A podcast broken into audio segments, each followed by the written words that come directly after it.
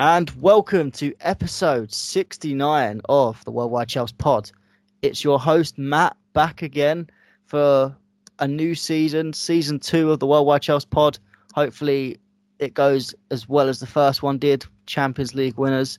So we can't complain, and hopefully, we get some more trophies. Today, we have two guests on today. First of all, my returning guest from Texas, the trash talking Texan. Jesters, how you doing, my man?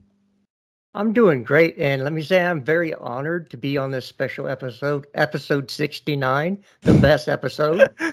oh, I was waiting for someone to mention. I know, I I had to be that guy. So, but yeah, it's a great day to be a Chelsea uh, fan. Uh, yeah, up Chelsea. Yeah, brilliant. And my second guest is special guest.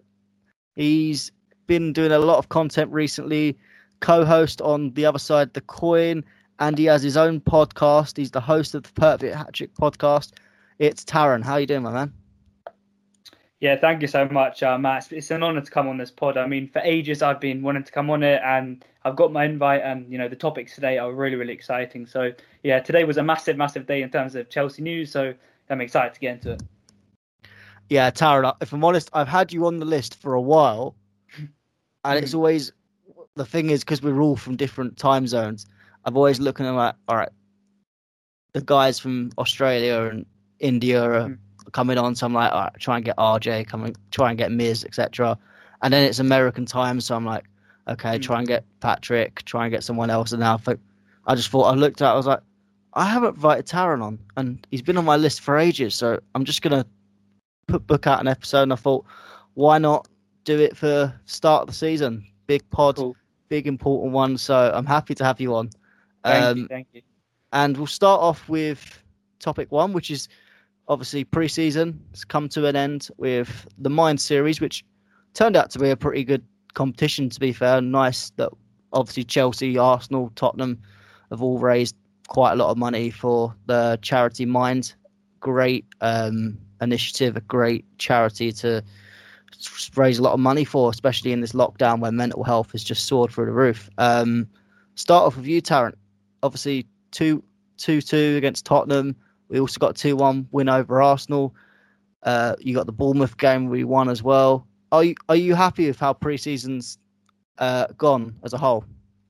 Yeah, I mean, it, it really couldn't have gone any better. Apart from the fact we didn't see many games, you know, on the TV as we we would have liked usually in preseason. Apart from that, you know, the Arsenal games, you would have thought maybe would have slipped up in one of the games with Arsenal having more players back in preseason. You know, Tottenham with a new manager bounce kind of going on there, but you know, it's been a really really good preseason. It couldn't have gone better. We've seen a lot of young players come through and prove themselves. A lot of players last season who didn't play too well, they've come and proved themselves. You know, Thomas Tuchel looks like he's really, really gonna, you know, build even more in this dynasty. He's already done at Chelsea. New transfers coming in, a great preseason, and you know, this season really feels like has something exciting going on. And you know, I'm about to cop a kit with a new number on the back as well, who I can't really say, but you know, it is going to be really good. And it's been a great preseason, to be honest.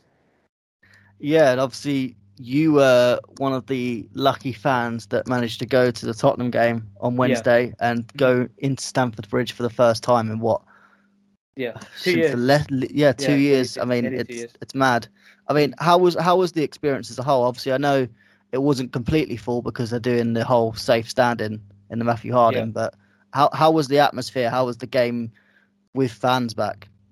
Oh, it was literally like I could even say a surreal experience. As in, like, I haven't experienced that in nearly two years. The last game I went to was Chelsea versus Valencia at home, and we lost one 0 So you know, to be back in the ground and see the players in the flesh. I went there quite early with uh, Jonathan, who you guys might know. We stood right next to the pitch with the players, and it was just like, you know, I feel good to be back next to the players. I've been watching them for years. You know, at the stadium, the atmosphere for the Ziyech goals, especially, was you know as good as ever. It felt like a Premier League game, to be honest. The only thing I was missing, obviously, was you know the shed. The shed end wasn't really full. The the fans were completely gone from the shed end. The the east kind of middle uh, mid tier was was not full. But apart from that, you know, when the goals went in, the stadium was buzzing. Every time Hudson-Odoi got the ball, the stadium was buzzing. You know, Chalobah when he was making them tackles, it was a really, really good experience. And you know, the second half was definitely, I, I say, it felt like a preseason game. But the first half, I'm telling you right now, it felt like I was watching a Champions League semi-final, a Premier League, you know, massive, massive top four deciding game or something.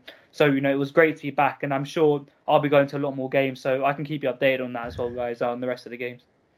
Definitely. Um, one more question before I move on to Jesters. Um, was there any players that you know? Uh, sometimes you look at a player on TV, they don't look as good, but when you see them in the stadium, they and see them from the pitch side, they seem to be so much different, so much better. Was there anyone that come to mind that just seemed different to how you would watch on a TV? Because obviously that's the only. So for some of these players, like Havertz yeah. and Werner, it's the only time we've actually seen them. is not on, not in face to face. Yeah, no, that, that's a really great question. Um, you know, actually, one name came straight to mind when you said that, and it might be one that you might think, you know, is he telling the truth? But I'm telling you, Hakim Ziyech in the flesh, you might think, you know, he's quite slow in real life. He's not that quick. He's he's quite weak, but if you watch him when he's dribbling at players, he has a real bounce about him. He's rapid and he's actually quite strong in holding off his players. I'm not quite sure if that's kind of the the stadium fan bounce that's helping him with you know his mental side of you know impressing the fans. It's his preseason you know gym work that's made him there, but in the flesh compared to on TV, this guy is literally like I say Riyad Mahrez, but better on the ball. Like seriously, so tricky, so skillful, so strong. And maybe other players that could say, obviously, one obvious one is N'Golo Kante. Nothing can judge what you see in real life compared to on the TV. You already know he's absolute animal. There's all teams want 11 Kantes, but in the flesh, you see, oof, he is rapid. He would give Usain Bolt a run for his money. He is absolutely rapid, and you know them two main players, but obviously Hudson Odoi as well. You know he is you know, a real, real trickster. He's rapid. He's so intelligent. His movement on the pitch. He drops wide sometimes to open up the space. And, you know, them three mostly are, are the players that answer your question, Matt. Yeah, I mean, uh, Hakim Ziyech was one that I had in my mind as well because it is it is just one thing seeing him on TV, and it's also for the players as well. I think Hakim Ziyech, again, like you said, I think he's one of them players that would mm. be more up for for a game with fans in the stadium. I think hopefully, I think with a few of our players, we'll get that bounce and we'll get that improvement, and that will help us improve as a team. Um, Jesters, obviously, coming now to you. Um, how have you have you been happy with preseason overall? Absolutely. I'm again. I'm not a hey, we need to go out there and win these games type preseason fan.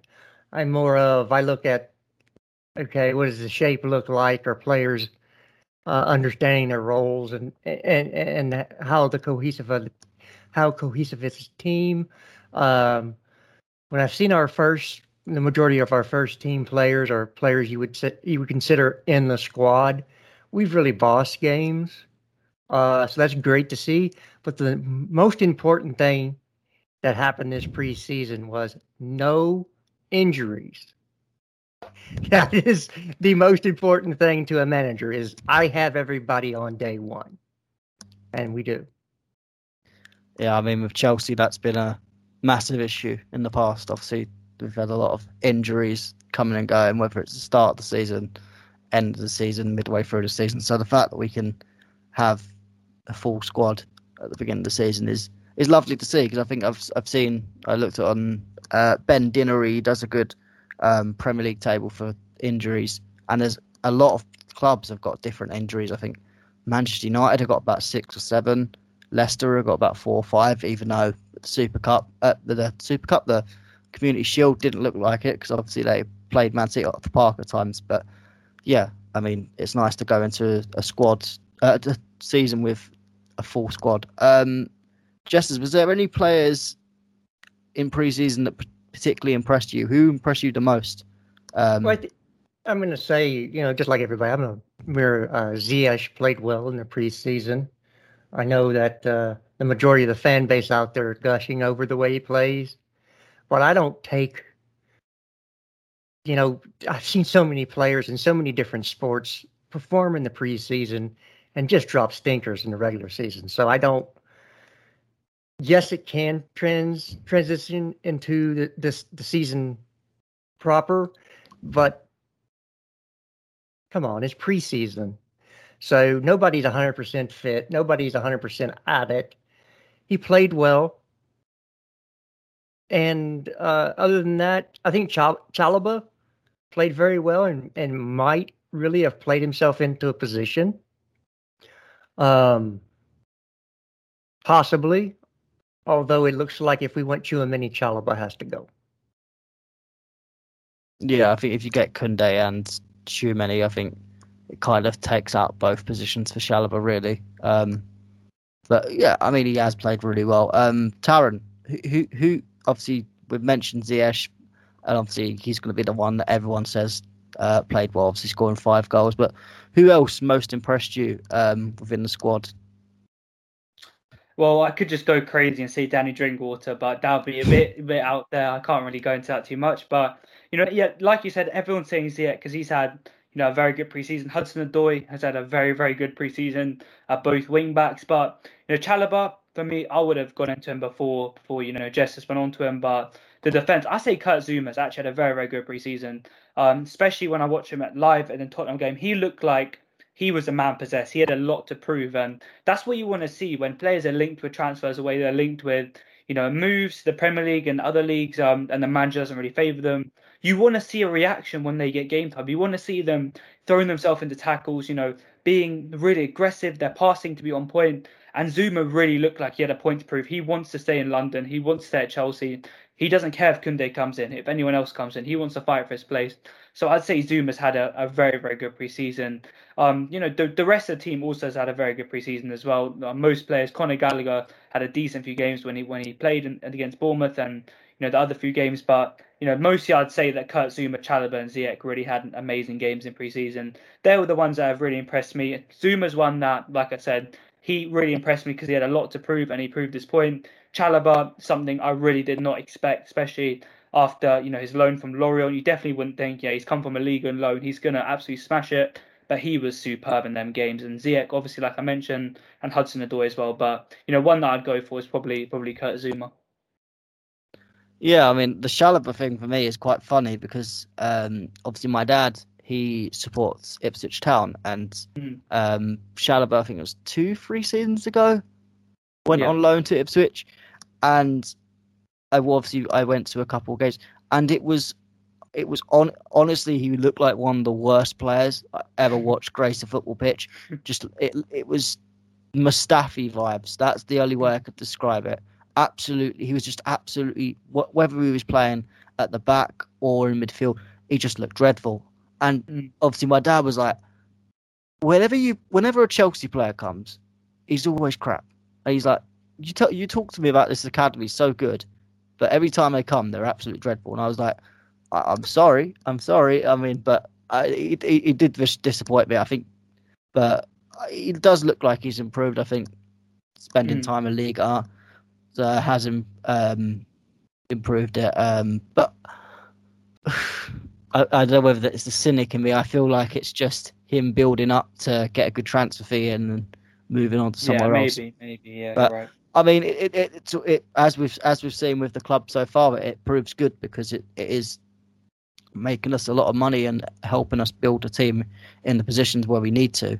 Um, Taron, before I move back to Justice, was there any players that just disappointed you? Obviously, we know in the Tottenham game, Bakayoko and Malang Sarr didn't exactly have the brightest of games. Uh, mm. we'll, we'll, say that in a polite note. Um, but was there anyone else just disappointed you and you just look at and go, maybe it's time up for them at Chelsea?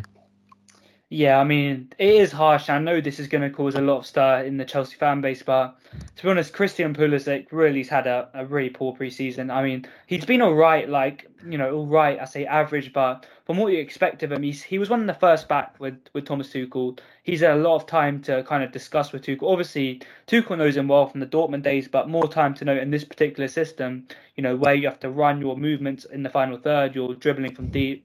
But he looks like a guy who's had, you know, he's he's just returned from international break like a few days ago. He looks quite sluggish on the ball. His his dribbles are not the same as you expect from him. His passing's a bit off. His his decision making is a bit off. And you know, from what I expect, I know on his day he can be one of the best wingers in the league by a big, big stretch of the mile. And yeah, so I'd say the biggest disappointment has been Pulisic. And compared to the other players, I'd say there's not been many disappointments. Tammy Abraham, maybe. I know he scored against Arsenal, but we all know what else he did in the pitch against Arsenal. His touches were sloppy again. His finishes, you know, he could have passed the Batshuayi. There's a bit of discussion about that as well. You know, just his general play was quite poor against Arsenal. Even the first half against Bournemouth, he missed that that quite easy header. He missed that one on one, and against Tottenham when I watched him as well, I swear, when he came on in the last, I think half an hour, I didn't even realize he was on the pitch. He didn't really touch the ball, apart from that one shot that he took that was straight at the keeper. He really did not do much. So Tammy Abraham, obviously, I don't expect much. He knows he's probably going to leave in the summer. Tuchel probably knows he's going to leave as well. If if Tammy Abraham does have a phone, he will know that we are linked with you know, a very, very expensive player in that position right now. So he should know that, you know, time's up. So I don't blame him. But like I said the Kurt Zouma thing, doesn't matter who's coming through the door at Chelsea. You need to fight for your place. Look at Trevoh Chalobah. He's probably seen the Kunde rumours, you know, all these other players, you know, linked with Chelsea, but he's still fighting. And that's what I want to see from Abraham. So yeah, it's clear that this guy's kind of given up at Chelsea and he, he's ready to pack his bags. So probably Christian Pulisic and, and Tammy Abraham. Yeah, I mean, just as obviously you're you you do have you do love Christian Pulisic, obviously being American. So would you would you agree that he's had? I, I mean, for me, I wouldn't say a poor preseason, but a below average preseason. No, uh, if he's had a below average preseason, then Callum needs to run out of the club quick because he's outplayed them both in the Arsenal and Tottenham game. So I, I, I don't know what game some people watch sometimes, but Christian Pulisic almost had three assists in the second half of the Spurs game if Timo and Tammy could finish. I didn't see any of that from Callum. They played the same position. In the Arsenal game, they had to switch positions because Callum kept getting beat by Kieran Tierney. So Pulisic had to go play the right wing because Callum would not track his runner. So I think we need to be a little we need to go over the film a little bit more before we say somebody had a poor preseason. Both players are not playing the position they favor as wingbacks. So I'm not going to judge somebody playing a wingback who's not a wingback. But if you if you say if you say Christian Pulisic had a bad preseason, then Callum is done at this level because he played outplayed him two games straight. So I'm, I'm tired of hearing it. Uh, I don't know why everybody judges Christian Pulisic at a higher level than everybody else on the team. Uh, I I just don't understand it. So uh, you know, I as far as as players that didn't impress me, Zouma didn't impress me. He's still like an elephant on roller skates with the ball at his feet. Um, so, I, like I said, he has no no business being at the club. Uh, let's not talk about all the loanies because we are all know their time's up. I liked Ruben uh, in both games. I thought he showed a little bit more when he played deeper, um, but I don't I don't know if that's still enough to get him in the club uh, this year. I think he'll still go out on loan. It's just it's as simple as you know we don't have we're a great team. We don't have very many spots open. We have we have a center back spot and maybe one to two center midfielders, and that's it. So it's very hard for a player to come off of a loan spell or not be at the level and, and, and walk into this club. Look at the players you know we've signed or we're, we've been linked with. All of them are, you know, considered either an up and coming one of the best or one of the best at their position. So that's what you have to be to get in this this team now. It's not oh, let's just throw an academy product in there. That's not the way it works. We're there to win everything this year. Let's get it correct.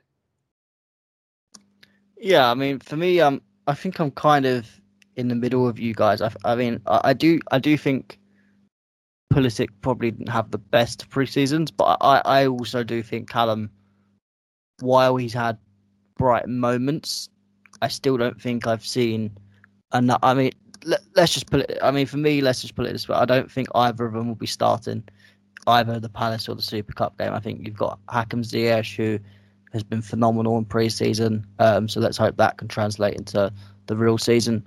I think you've had Havertz, who also has been pretty good, um, and I'd say better than both of them by a, a mile. Um, and even Timo Werner, obviously, should have got his goal against Tottenham. It's typical for Timo to score a genuine goal and then it get ruled off for offside. Um, but it's just one of them things. I think. Other than that, for like the Ziyech goal, his movement, you just see how important it is. So I think again, he's someone that, again, I, I feel for Pulisic and Hudson-Odoi, I think they're behind all three of them at the moment going into the season, even with a couple of Pulisic's bright spells, Callum's bright spells. I just feel like still I haven't seen enough from both of them to command that role. And again with Tammy, I think to be honest, let the less said the better because I just I don't want to go into him, but both Ugbo and Broja both outperformed Tammy across the preseason, and that's Broja. That's that's fair enough. I mean, Broja's played really well this season, so you can understand it. But Ugbo, I know he did well in the Belgium league, but no one's expecting him to come back and do better than Tammy. So it's one of them things that it's it's unfortunate. I feel hopefully Tammy gets a good move somewhere else and can really find himself into what striker he wants to be and really grow on his weaknesses. But for me, I just I just see a a tall guy that is struggling with the whole hold up play and struggling with the whole game outside of just poaching goals and building up the stats. Um, so we'll just have to wait and see what happens. And then again, obviously you mentioned Ruben Loftus Cheek, so I'm gonna speak a little bit about Ruben Loftus Cheek. It would be a crime for me not to speak about Ruben, but yeah, I think he's. I, I think he had a good preseason. I think he showed in bright spots that he can play either in the double six, uh, depending on again who actually plays next to him. I think there would be certain midfielders. I wouldn't. I don't. I wouldn't like to see him next to Kovacic. I think that would be a midfield that would be a little bit of a disaster in terms of the defence. But we'll have to wait and see. Um, and I can see he can. Obviously, that the forward line is stacked, but I think he can play in one of them front three positions, depending on what the role is and who he's playing with. But I think he might be one player that I think he's got a chance. But if a good loan comes in, either in the German league or if the Lazio move comes up, then I think Ruben can get one more loan to really try and cement himself a place next season rather than getting the game here and there. Um, Taron, is there any? Obviously, we spoke about Chalobah, we spoke about a couple of other the fringe players, and obviously we have got a squad that is there's not many spaces left. Is there anyone from the fringe players that you think can make the squad this season? yeah, that, that's a good question as well. I mean, you guys discussed that there's only places in uh, the centre back areas and the midfield, but I would argue there's a place for right wing back for someone to come in, and that could argue we could, you know, sign someone or something like that. But I'm gonna make a very, very outlandish opinion right now. I understand if Jules Kunde comes in, that means Reece James would, you know, be definitely our right wing back, and Azpilicueta possibly competing. But I think Davide Zappacosta could be in there for uh, for a squad player next season. And I know, yeah, I can hear you laughing, and I'm sure many fans will be laughing listening to this. But from what I've seen in pre-season, he hasn't been world class, but He's used to that role. There's not as much defending as a right back role as we know. He's a very, very poor defender, but I feel like he's very, very good at, you know, the crossing the ball, which could be good for our new number nine. He's very, very good at overlapping. That could be, you know, opening up space for Ziyech. He's very technical, I'd say, in the way he can shoot and pass. So I say there is a role for Zappacosta to come in. Obviously, not to play a lot of games, but just to be in the squad as a player that you know can can rotate times when Reece James. Could say right now this season if Reece if Reece James gets injured, yes, we can play Callum Hudson-Odoi wing back again, but you know Tuchel doesn't do that in the big games. We can play Azpi there, but you know next season it could be the season where we see Azpi kind of decline a little bit. So we definitely don't want him, you know, getting overloaded playing wing back. So I say Zappacosta could be in there as a kind of outlandish one in terms of the pivot, I say Loftus Cheek. Um, I know you'll be happy with this, Matt. I think he does have a chance to fit into the pivot and the forward line. His versatility will be a big, big bonus. Tuchel does like players who can play many different roles. He can fit in the double six. I feel next to Jorginho, even next to a, a Kante for me, maybe. Even if he signs Tchouameni, he could fit in there as well next to him. Not next to a Kovacic or not next to a um, you know another player like that. But yeah, I think he could fit in there. He can play you know behind the two strikers in a four in a three-four-one-two. He can play in one of the inside forward roles. So I think his versatility could be key. And I think Trevoh Chalobah, considering he can play left centre back, middle centre back, and right centre back, that is a big bonus. We can't see Rudiger doing all three roles. We can't see Silva doing all three roles. So yeah, I'll argue to say Trevoh Chalobah does have a role next season, and those are probably the the main players. You know, Barkley, not for me. Obviously, Drinkwater, Baba Rahman, yeah, not for me as well. Abraham, not for me. So I'd say yeah, Zappacosta is probably the crazy one. Uh, Loftus Cheek and, and Trevoh Chalobah. Well, I, I'm I'm just gonna say now, Tara. I'm surprised you said Zappacosta. I mean, I, I, when when when you were saying that, I was like, but wouldn't Dujon Sterling be Mm. someone? I, I feel he's someone that's had a better. I mean, I understand your point of obviously we have Kunde probably majority play centre back, Reece James would be the right wing back, and then you got Azpilicueta, who I, I agree. I think this will be the season. Maybe he starts at right centre back the 1st Mhm. few games because obviously Kunde, depending on when he actually signs, you're going to want him to tr- slowly transition in, him in Mhm. uh, and get used to the league and the physicality. But I don't, I don't see Azpilicueta. I think this is Azpilicueta's last season. Um, Yeah. But I just, I just think if you're going to put someone there, I just feel Dujon Sterling's had a much better preseason. I think I, I just don't. I, I just want rid of the whole 2017 vibes. Um, I, I, get, I, I do understand the point because Zappacosta he does, he can put in a good cross, and I think that is one area where I do think we struggle. I don't think there's any real wingers that put in good enough balls consistently. I think James struggles again. He can do, he can put in a good ball, especially at right wing back. I feel he's just a bit too reserved sometimes. Mhm. Um, and even Chi- I think Chilwell is probably the best out of them. But again, we don't have many good crossers.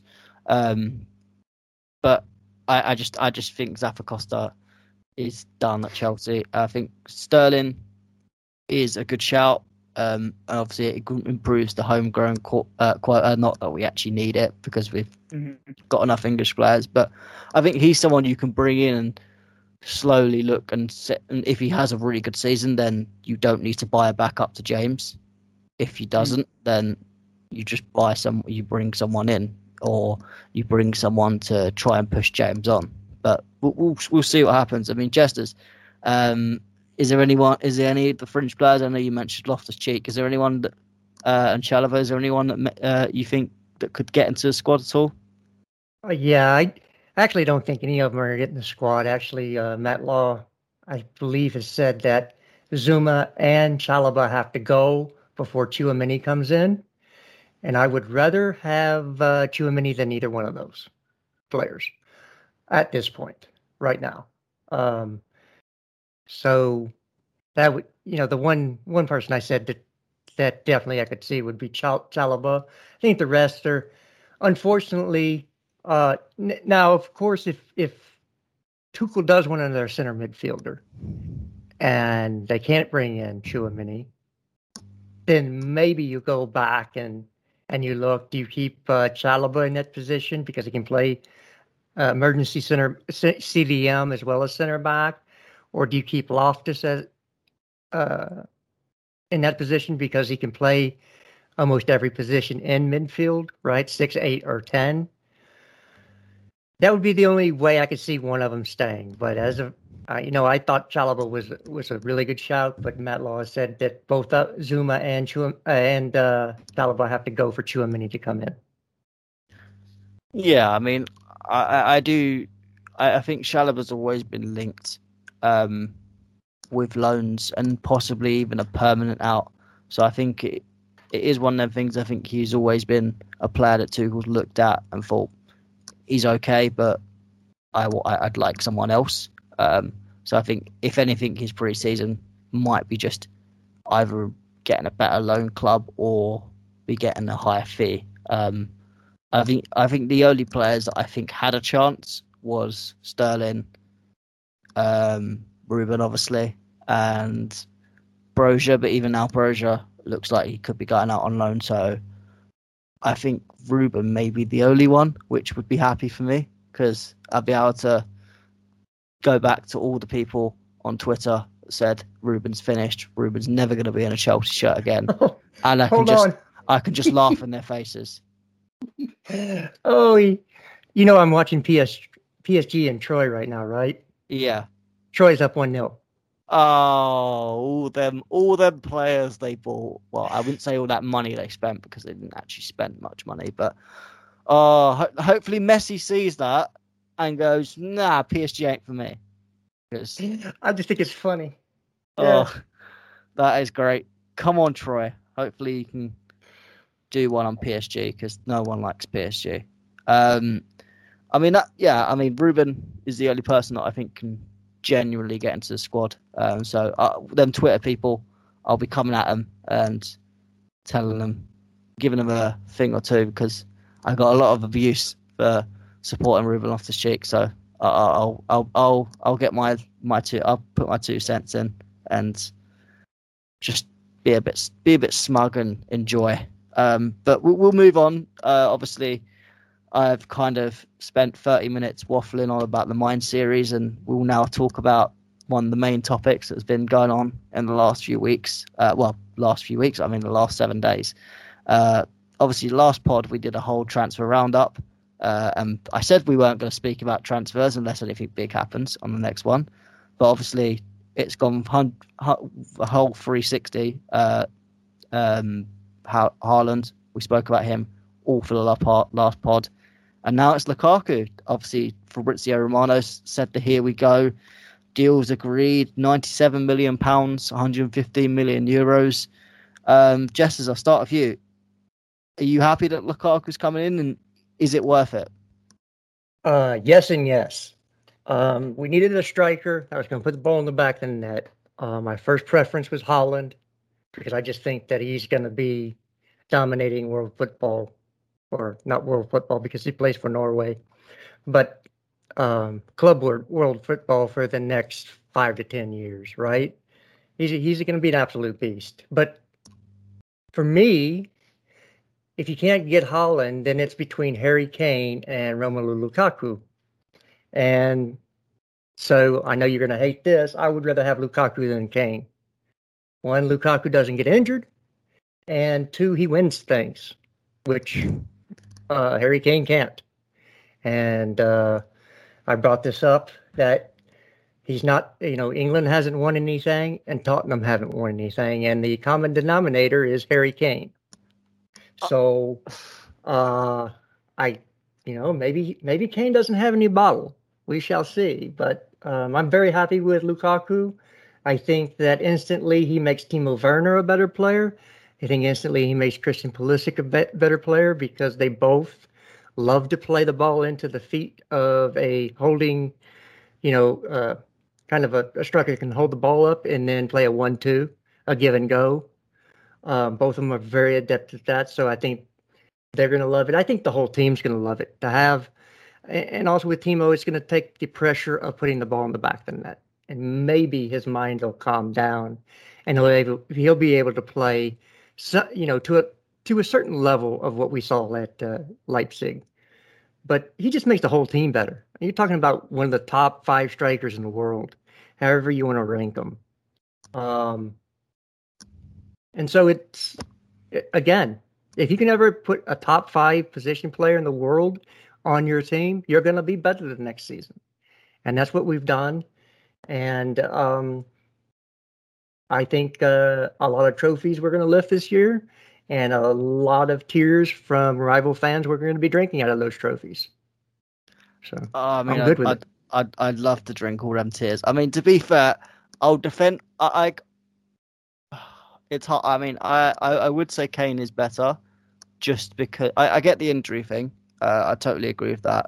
But I do think Lukaku is one of them people that when it come when when the going gets cut tough, he doesn't normally step up. Um, obviously, last season he's done well with Inter, winning the Scudetto.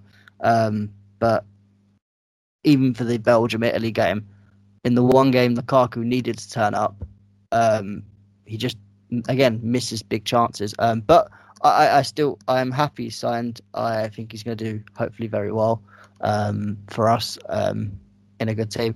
And with with the Harry Kane, I'll just make the point when you've got a midfield of Harry Winks and Moussa Sissoko, you can only do so much in terms of trying to win a trophy. So I'll I'll give I'll give Kane the benefit of the doubt, depending on where he goes. If he moves, and that's if he moves, we'll see whether he can uh, prove prove wrong and get the get get the trophies he probably deserves. Um, Taron, how do you how do you feel about Lukaku? Because I have I have actually haven't spoken to you at all about the Lukaku deal. Um, are you happy with this deal? Yeah, I'm absolutely buzzing. I know I don't sound it, but that was when the Here We Go came out. I was very, very excited. But you know, Lukaku, is definitely, you know, when you get for me, is the third best striker in the world behind Lewandowski and Kane. You could say Haaland's above him, but right now, who I think is the most complete player of Haaland and Lukaku in terms of you know not just goal scoring, I think is Lukaku. If you look at his numbers from Inter, he has the most assists for Inter last season, the most goals, most touches in the final third, most chances created in the final third. So this guy is, for me, he's developed in the last two years into the complete package. And you could say, you know, Serie A is it the same league? Is it the same kind of intensity? But it does not matter when you're getting all of these numbers against top top defenders. You know, Napoli as as a team that has a very good defense, and he absolutely destroyed Napoli. Many other teams. I say the Serie A is known as I say not a very attacking league, more like a very tactically in, in new league with with great defenses, a great structure in the defense, and Lukaku absolutely bossed that league. You can see in not even just highlights, watch his games, he's come leaps and bounds, not just his hold up play, his goal scoring, his intelligence in the box, his you know team working ability. If you look at, I think a game towards the end of the season, um, Inter brought on a young striker. I'm not quite sure his name, and Lukaku could have scored his third goal in that game if he took that penalty, but he gave it to that young player to get his first goal in an Inter shirt. So that's a big sign of his intent, of his kind of you know feelings of teamwork and overall. I just think it's what we're needing. Obviously, a goal scorer. We don't just need you know Michy Batshuayi, Tammy Abraham is going to put the ball into the net. We need a player who can press well, who can link up with our other really creative talents, who can score goals, obviously, who's good, you know, in the in the moments where we need to launch the ball long, who can hold the ball, who's very, very good in transition. You know, for me, he fits the bill perfectly. The only thing I'd say is obviously, you know, Haaland would have been an investment for the next, you know, so amount of years, but I think Lukaku right now guarantees us instant success. He's like going to win us trophies very, very instantly. Think of Didier Drogba when he left. There was no sell-on value, but you know he got that goal in Munich. He won us league, so it was worth it in the end. And I'm absolutely gassed about the signing of Lukaku, and I think he's going to do a madness, absolute madness at Chelsea.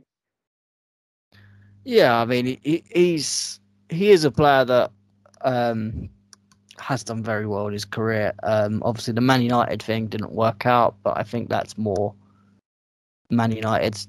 Uh, it's a, it was a system that didn't work for him. The the whole post Sir Alex Ferguson era has been dreadful for United, and I think it was good for him to move away to Inter and really find himself, really fine tune. What I like that he has, him and Conte have really worked on stuff like his first touch, and now you, when you look at his first touch, it's nowhere. It's still, I would say, it's the best in the world, but it's still, it it's better. It's a whole lot better than it was, and hopefully, I, I'd argue, my argument and looking at it is, can he take that into the Premier League, or is it because he is in the Serie A?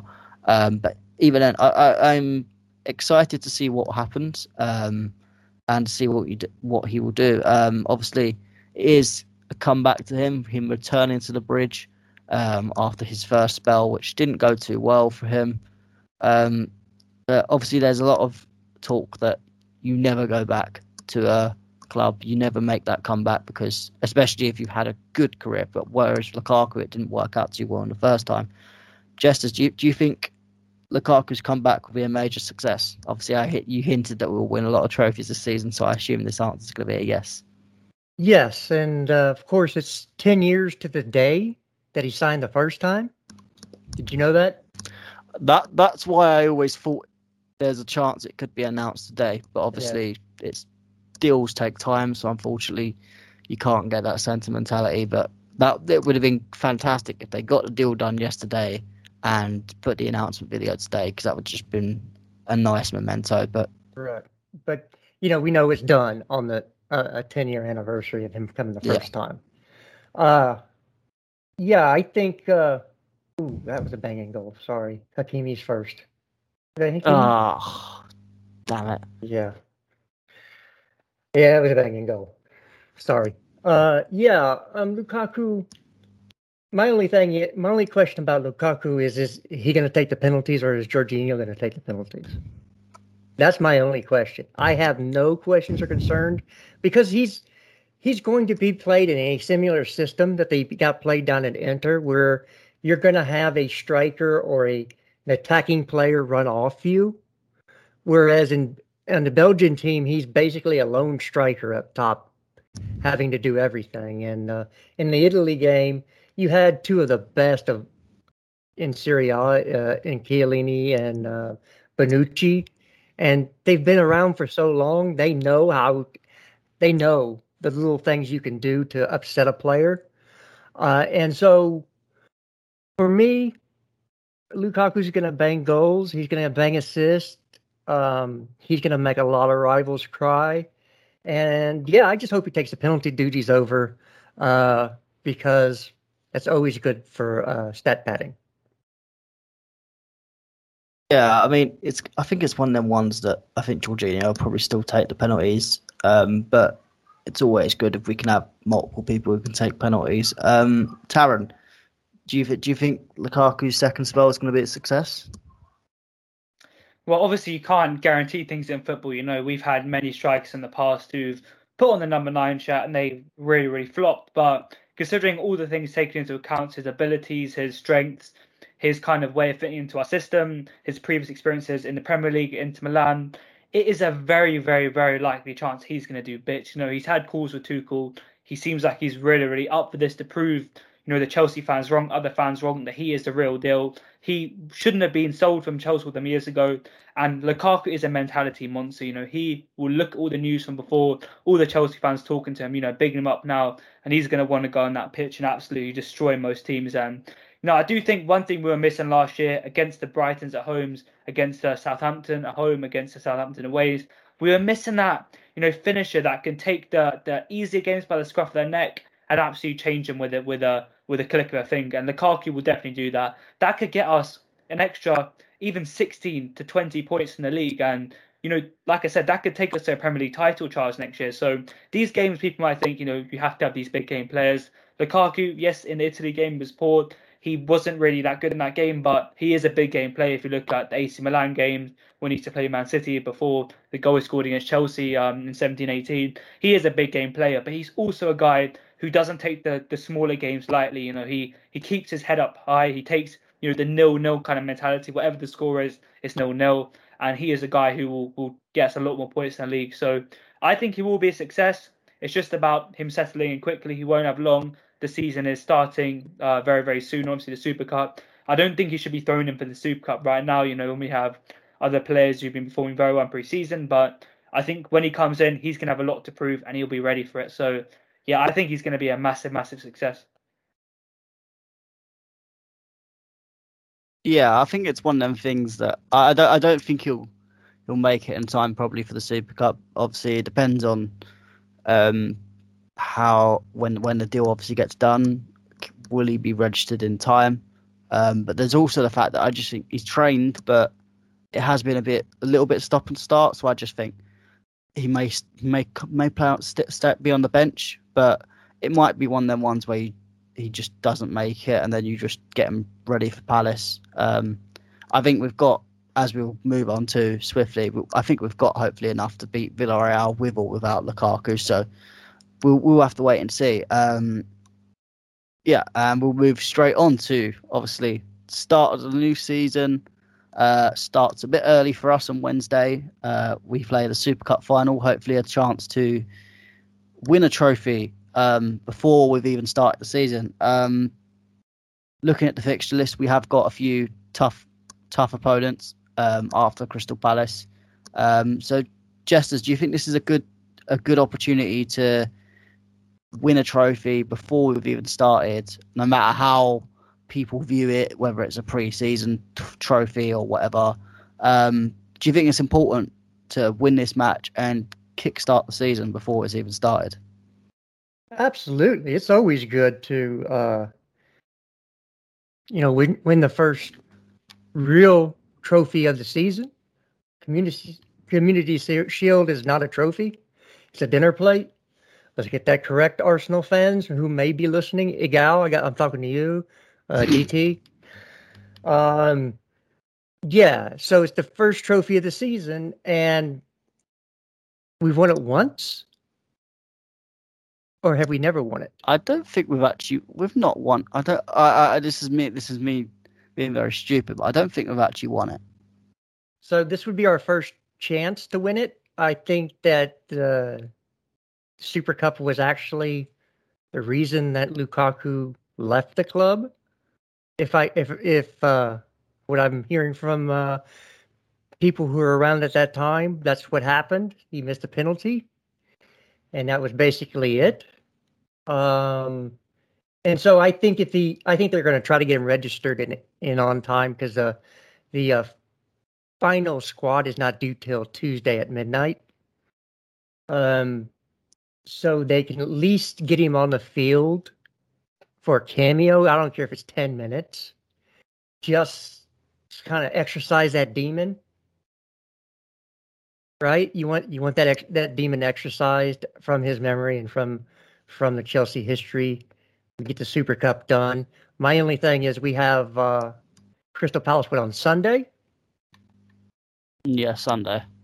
So there's three days in between the Super Cup. So there, there might be a chance that one of uh, Callum Hudson-Odoi or Christian Pulisic play right wing back, just because I don't think James will be fit for 90. And again, we have a game three days later, so it might be a case that one of them plays at least a half at that position. Um, although Callum's not officially on the roster right now. Yeah, I mean, just checking. Obviously, to clarify, we have won one Super Cup, which was not in the Abramovich era. It was in 1998 against Real Madrid. Um, so we haven't won it in the Abramovich era. So it'd be nice to win it again, another trophy into the cabinet. Um, and yeah, I think I do get your point about Hudson-Odoi Pulisic starting. I think I don't think any of the Italians or the English players. I just don't think they'll be. I think Tuchel maybe will bring them on um, in the second half if we're winning the game. But I think they may, he just may just give them that extra time period to rest and have them completely ready for Palace rather than run them out into the ground at uh, Villarreal. So I think it'll be a chance for again some of the people, maybe like someone like Ruben, not maybe to start but be in the team um, and um, yeah, in, it'll be a chance for a few rotations. Um, but it is an important trophy. Obviously, Taron, I'll I'll, I'll let you on uh, talk about Callum Hudson-Odoi as well, um, and just answer me as well. Is is is the Super Cup really important to you to kickstart the season? Yeah, um, thanks for giving me the chance to talk about Hudson-Odoi. I mean, I've had a lot of talk on this particular podcast, and you know, a lot of other people talking about Hudson-Odoi's pre-season, but you know, I think one thing that people don't are not seeing that he does on the pitch is he really made Ziyech play so well against uh, Tottenham, and the way he did that, he was out wide most of the time, which engaged the fullback, which should obviously be Reguilón. That left all the space. We saw how much room he had for both shots in the game. The room he had to drop deep to control play, to you know have them curling shots in the inverted right forward round to the left court, top left corner he really let Ziyech become the top player. When we see Ziyech playing with Reece James, it's constantly Reece James kind of holding back a little bit, kind of staying close to the right wing back, and Ziyech kind of getting engaged by the fullback, which means more pressing, and that left him with kind of I say poor form towards the end of last season. But with Hudson Odoi, he's kind of a wide right winger. I don't really consider him as a wing back. That allows Hakim Ziyech to be almost as close to what he was at Ajax. And I say when we have the Wizard of London playing that well, it is a massive, massive bonus. So for the Super Cup, I would probably go with Ziyech and then forward role with probably Timo Werner and Kai Havertz and then Hudson-Odoi in the right wing back position because that's how I think you can get the best. And you know Hudson-Odoi, if Ziyech comes drops deep into the middle, that engages the fullback, and Hudson-Odoi has all that space to drive at the fullback. So that could be quite a good bonus for the season. But in terms of the Super Cup, I've already mentioned that a little bit in kind of that, that little tangent I went off on there. But yeah, I think it's massive. You know, we haven't won it since 1998. The 2014 one was extremely painful. The one against Liverpool uh, quite recently on the Frank Lampard. I, I think we should have won that game considering we lost to Man United 4 0. We bounced back and, you know, Pulisic scored an offside goal, Mount scored an offside goal, and we lost on penalties because of um, Abraham's miss, which, you know, spurred him on to do quite well for the season. So, you know, the Super Cup, if you start well in the in the competition, you win a trophy early on doors. Not a preseason tournament for me. Is a official way for competition for the for the cup winners. I think it's a massive deal and it can set you up for nicely for the season. You know, Liverpool they won the Super Cup and like I said uh, quite recently in in 2020 in 2019, sorry, and they went on to win the league after that. So I think it is a massive, massive bonus if you can go on quick. It'll put you in a good mindset. It'll keep you confident. It'll keep you on your toes, and you can really have a good mentality early on in the season to push on for the Club World Cup, for the Premier League, for the Carabao Cup, FA Cup, all these other competitions. So I think it's a great, great start for the season, much more the Community Shield, which, like um, Jess said, I think is a dinner plate. So yeah, the Super Cup for me is a big trophy, and I am really craving as a fan to, to win that one. But yeah, that's kind of how I, I answer two questions. Yeah, I mean, I, I do understand, obviously, with the tactical side. I think Callum Hudson-Odoi does uh, where he does play as a winger and how Tuchel likes to, in terms of his tactics, overload the box, and that wing back sometimes does take up a lot of winger positions. So I, I think in that aspect, yeah, I think he does, in a way, help Ziyech out a little bit um, and ma- allow Ziyech to be more of himself, especially at Ajax. But um, yeah, I mean, the Hudson-Odoi debate is a massive debate that goes on within the Chelsea fan base. Obviously, there's a lot of different opinions, and for me, I, I, I, I take a bit, I take a bit from both. I, I understand the people that don't rate him, why they think, why they, I think there is deficiencies to his game that I understand from certain people. But then again, I, I also see some of the stuff in his game that is better. That I think he, I understand why people rate him in in, in such a high manner. I think for me with Callum, I think to, this season is the season for me to for you to go out, prove yourself. A lot of people have been talking up Callum, saying that he's back to his he's back to how he was before. He's got that extra run of pace. He's ready to go. So for me, I just feel like get I, would like him to get some game time and get maybe a bit more consistent game time. And I, I at that point, I but I also want to see him prove himself and if he doesn't, I, I see. I just I, I worry that certain people are too afraid to say that Callum Hudson-Odoi going out on loan is a good thing, because for me he lost a year of development with his injury, um, which is always for any player. Obviously, we're seeing with Ruben, it can destroy your career before it's even started. Um, so I think him going out and learning and playing week in week out, I think for Callum would be really good. And obviously, it would depend on what team he goes to because he'd have. To, I don't want him going to a Burnley or someone like that because that's just that's just a waste of time. He may as well sit and play with the Chelsea boys. But um, I, I, I do think some people. I think the problem is as well Part of Hudson-Odoi, people in his own camp are afraid of him going out on loan, and I think he, they've also said he's too good to go out on loan, which for me is a bit of a thing that I'm, I'm I just I, I don't think any no one is too good to go to go out on loan. If you're not playing well, you're not getting the game time, especially at a young age as Callum. I think lo, a loan move could do the best thing in the world. You look at people like Christensen. Christensen went out, did two years on loan, and it was the best thing that ever happened to him. Mason Mount's gone out on loan, Derby and Vitesse, got him into the side. Reece James went out on loan to Wigan, done really well, got him into the side. Tammy Abraham went out on loan, proved himself to an extent, got into the side for two years. Yes, it hasn't worked out completely, but he got him into that side. So I think Callum could do with that. Um, but it, it's one of the things that will keep rambling on with the fan base. Um, let's just hope Callum can prove himself into the player that that uh, everyone wants him to be. Because if we do get that player, my God, our team will be fantastic. Um, moving on to obviously the Villarreal, obviously that is our opponents for the on Wednesday. Um, Tarrant, obviously they haven't really signed anyone uh, in the window. I did look up before. I think they've signed Foyth from Tottenham, but that was someone who was there last season. Haven't really improved too much. So, are you afraid of Tor Villarreal? Should we not? Should we? Is it important not to underestimate him in this match, or do you think we're gonna roll over him and get the trophy?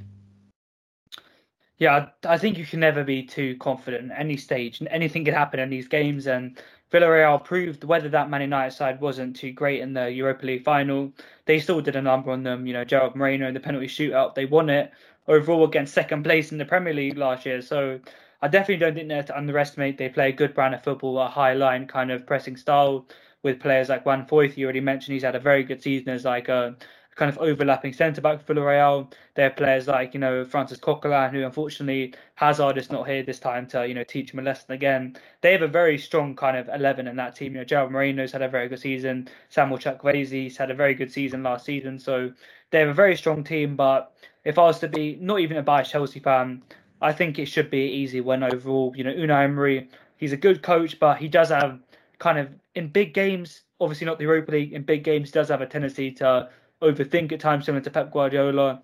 Uh, kind of ended up with you know the Europa League final back in 2019. That kind of error that he made in the in the team lineup selection. Um, you know, a lot of errors that Unai Emery's had in his managerial career. So I think Tuchel compared to Emery, it is literally mountains apart in terms of their tactical knowledge, their understanding of the game. Uh, so tactically, I think it should be an easy game. But like I said, if they defend deep, they counter attack, and they manage to get a goal, and we don't have Lukaku playing, you never know what could happen. So yeah, I'm saying it's going to be probably a 3 0 win. That's what I'm going to guess, first of all.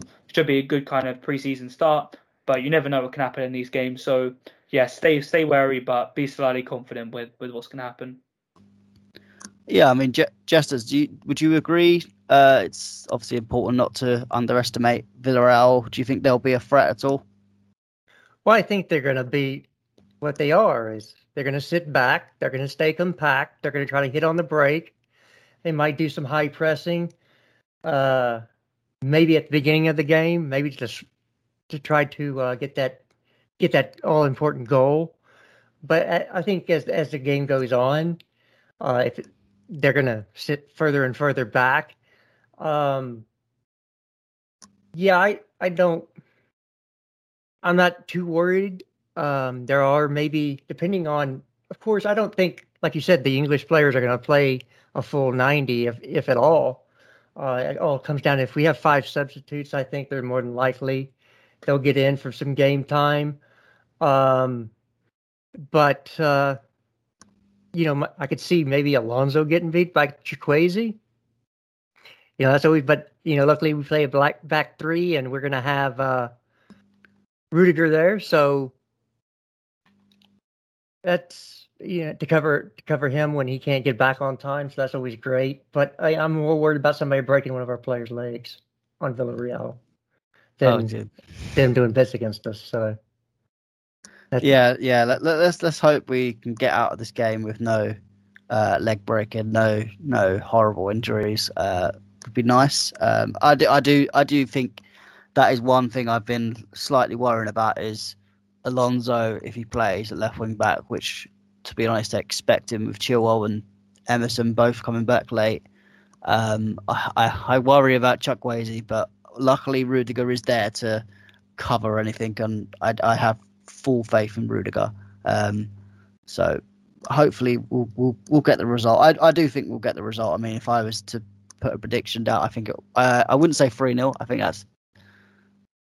I, I I'm never always I'm never too confident with Chelsea. So I, I'll say 2 0.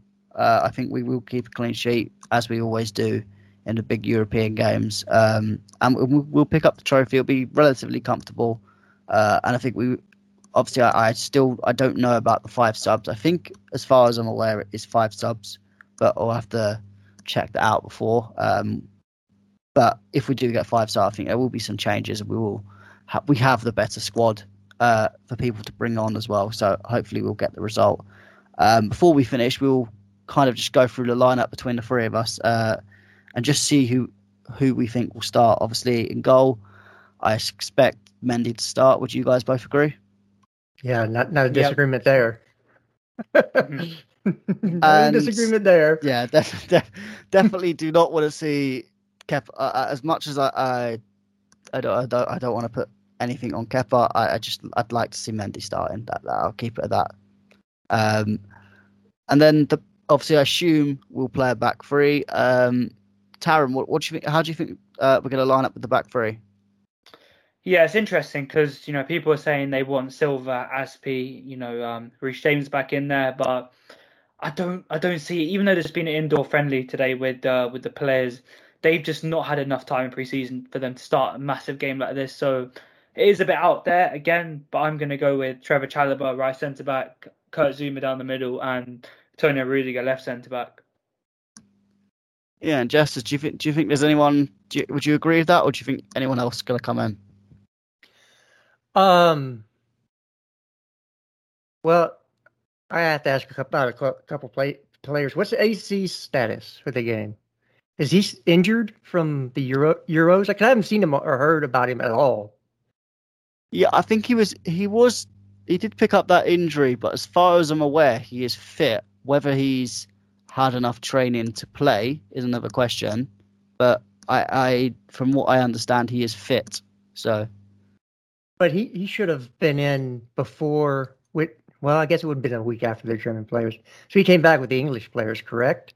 Yeah, he would have come back. I think all the final, the finalists, the set both the semi final, all the semi finalists came roughly at the same time. So they would have. Well, what I'm saying is, did did Mount and the English contingent come in after, uh, like that, like Dave and and Christensen, that were in the semis? Uh, I think they they all come round in the. I think they come in the same time. Okay. I think maybe a couple okay. days days after. I know Mount came back early, so that kind of throws the whole when they came back into, into dispute because I think they come back at the same time. But I'm just quickly having a look to see if there is any news on the injury. I, as far as I'm aware, he is fit, but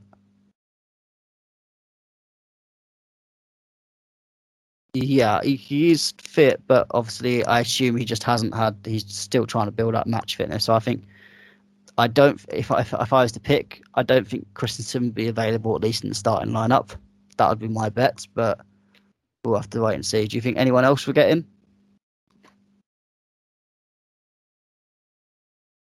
Sorry, I'd change uh, headphones. The other ones died.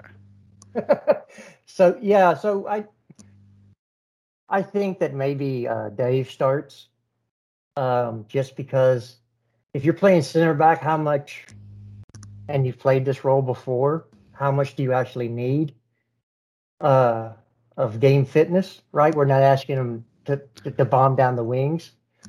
Uh, so I don't know if Chalobah starts or not, but other than that, I and I think that maybe you see um, also Thiago in there as well because he actually was fit, had a couple weeks off, so he can't. His fitness cannot be that bad. Um, yeah, I just I just think with the Crystal Palace game being three days after, I think we always you always know it's how we have to manage Silver. So I think yeah. it's what what game does Tuchel prefer Silver to play him? Yeah, I. You know what? I'm not gonna rock the boat. We'll just go with the back three that that, that was mentioned. Yeah, I mean, I I think if yeah, I I probably agree with you. I think if there's anyone that does come in, I think it would be Azpi because I think Azpi has played uh some. I think he's played both games, if I'm right, in some sort of aspect. So I think Azpi has had a bit more of a head start compared to the others. So maybe he'll get just a nod over. It be either a Zouma or a Chalobah for me? Um, but we'll, we'll, have to wait and see. I, I, I would agree. I think Tarrant's probably is the best to uh, go for. I think Silva will probably be rested for the first game of the season at Palace.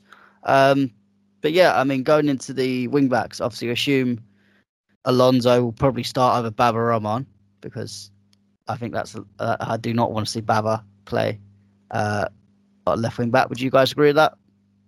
Oh yeah, I don't think he's in the squad.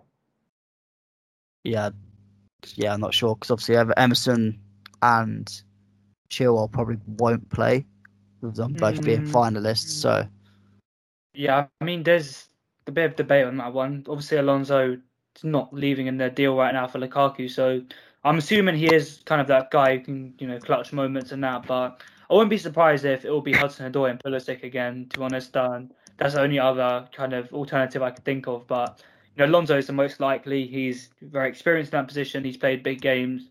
He's scored big goals, and yeah, he is the guy for the for the big stage. So I say Alonso, but don't be surprised if he tries to attack that Villarreal back line with um with two attacking wing backs.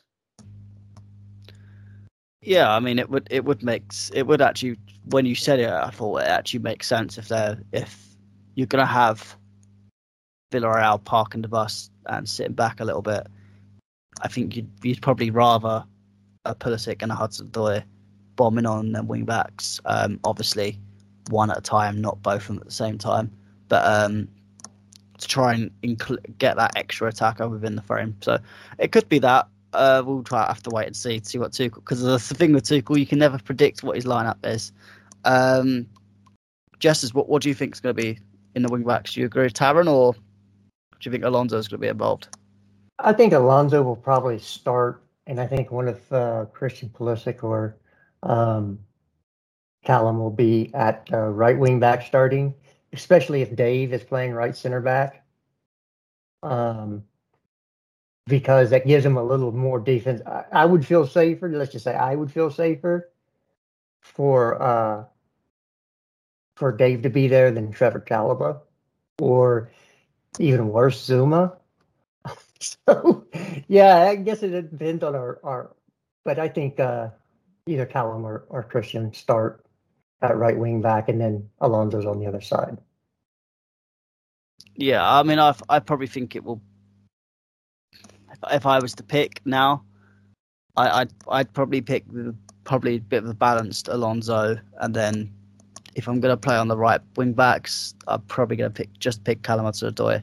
Um, but the midfield too, we obviously got probably no Jorginho, uh, but obviously Kante, Kovacic. You've got also Ruben Loftus-Cheek. Uh, just as you will start, who do you think will start in that of them two? Uh, Kante and Kovacic. I, I think we'll start. I think I think if Ruben's in the squad, he'll see game time. Uh, just because if Jorginho is not, but I think that all the returning players might get a half to 30 minutes. You know, that's what we'll, we'll use our subs on just to get them even more fit and back in the in in the groove, right? Um, so I think Jorginho will be on the bench. So I think uh, Kante and Kovacic should start.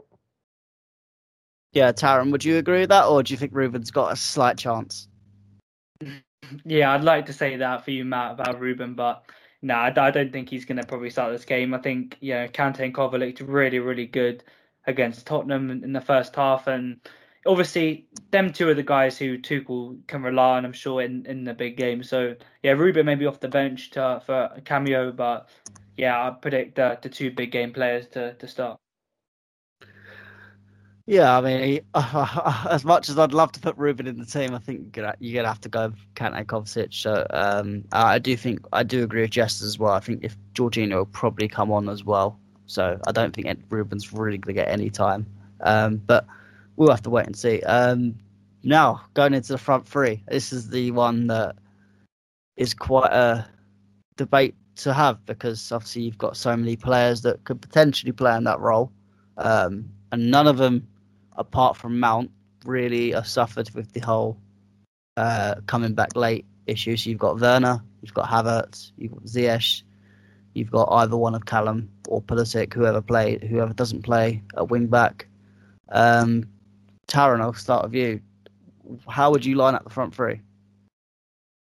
Yeah, obviously there's a lot of talk as well with Lukaku. Will he be ready for the Super Cup? But you know, with all the kind of contract agent fees, there is talk that he's actually already in London, um, which is a bit weird. But you know, on the live stream for Fabrizio Romano, but I don't expect Lukaku to to start this game. If he does, like I said, I would not be incredibly surprised. But if he does, if I don't expect him to start, basically, um, I expect it to be Havertz, Ziyech, and Timo Werner. Again, quite quite plain, quite a basic opinion, but them three, like I said, look so fluid in the in the Arsenal game in the Spurs game. So even in the Bournemouth game, maybe Havertz didn't play, Timo didn't play, but Hakim was was really really good. So them three have had the most time preseason, the most you know match sharpness, match fitness, and I'd like to see a cameo from Mason. I'd like to see a cameo from you know, Romelu Lukaku if he if he's registered in time. But first starting front three, the most electric in preseason, who can really test Pau Torres and you know Juan Foyth and a few other players like Raul Albiol. I think it will be um I think it will be you know them three. Yeah, and obviously just as uh, obviously I, I, did forget about Big Rom in that debate. I I think in my head I assumed that he won't be ready. Um, but do you, do you think he'll start? Do you think he'll be ready for the front three, or do you think it's going to be more of what Taron said?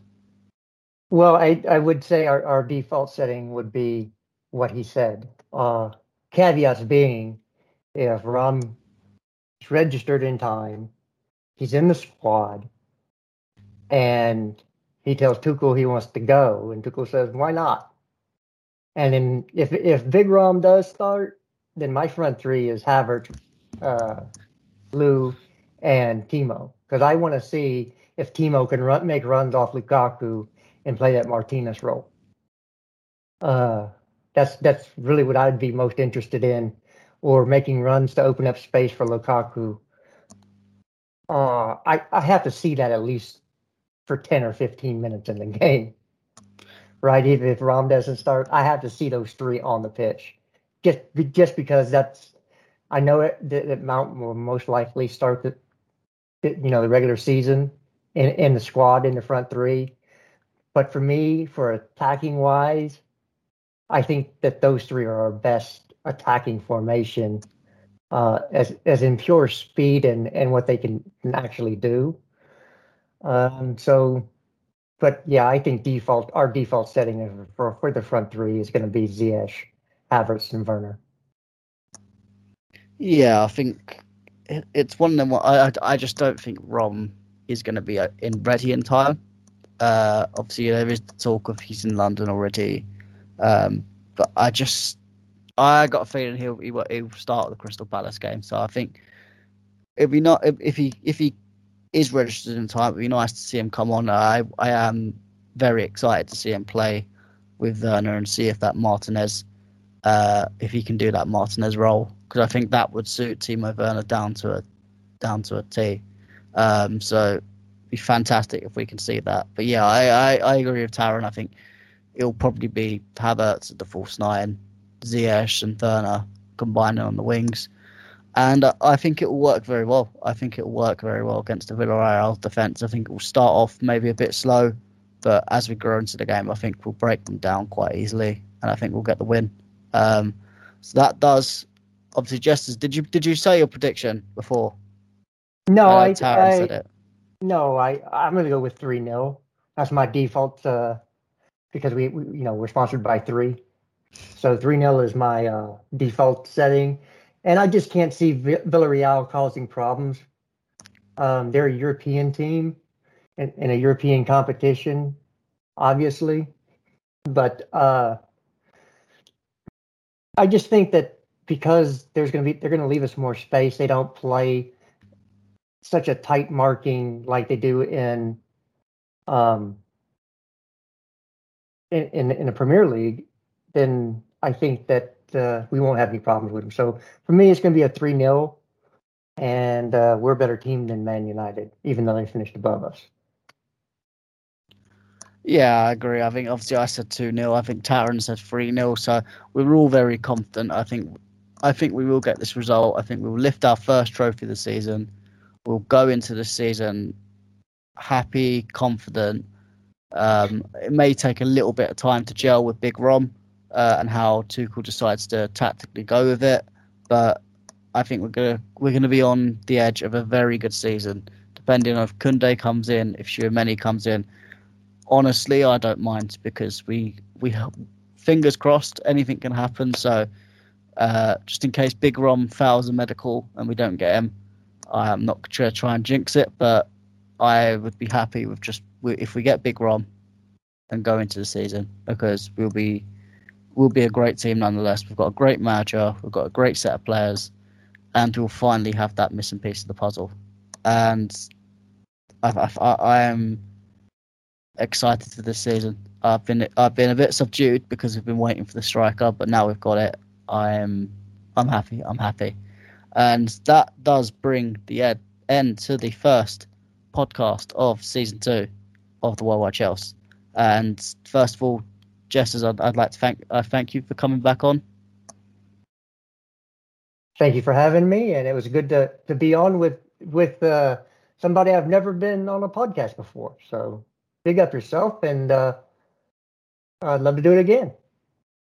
Perfect. Uh, just as I will we'll be getting you back on as part of the regular team, and we'll be getting hopefully Taron on again. And as I said, Tar- Taron, thank you for coming on for the first time. You did very well. Um, before you go, did you want to just uh, plug where you, people can find you on Twitter and your podcast?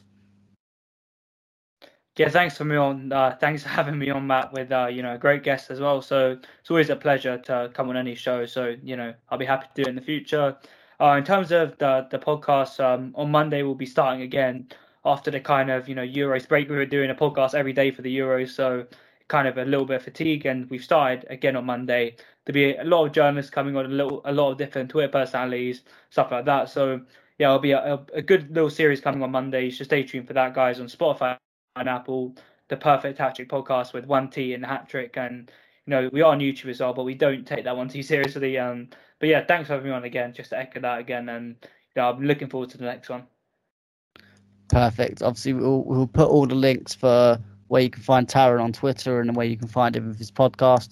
Obviously, I'm hoping I'll be able to get on his podcast soon because I've been trying to get on. I've been trying to get Taron onto this for ages, so it's glad to have him on. Um, and yeah, it's been another wonderful pod. We'll hopefully have a episode after Super Cup, uh, re- reveling hopefully another, a, a first trophy of the season, and we'll look to preview the Crystal Palace game. So, guys, thank you for tuning in.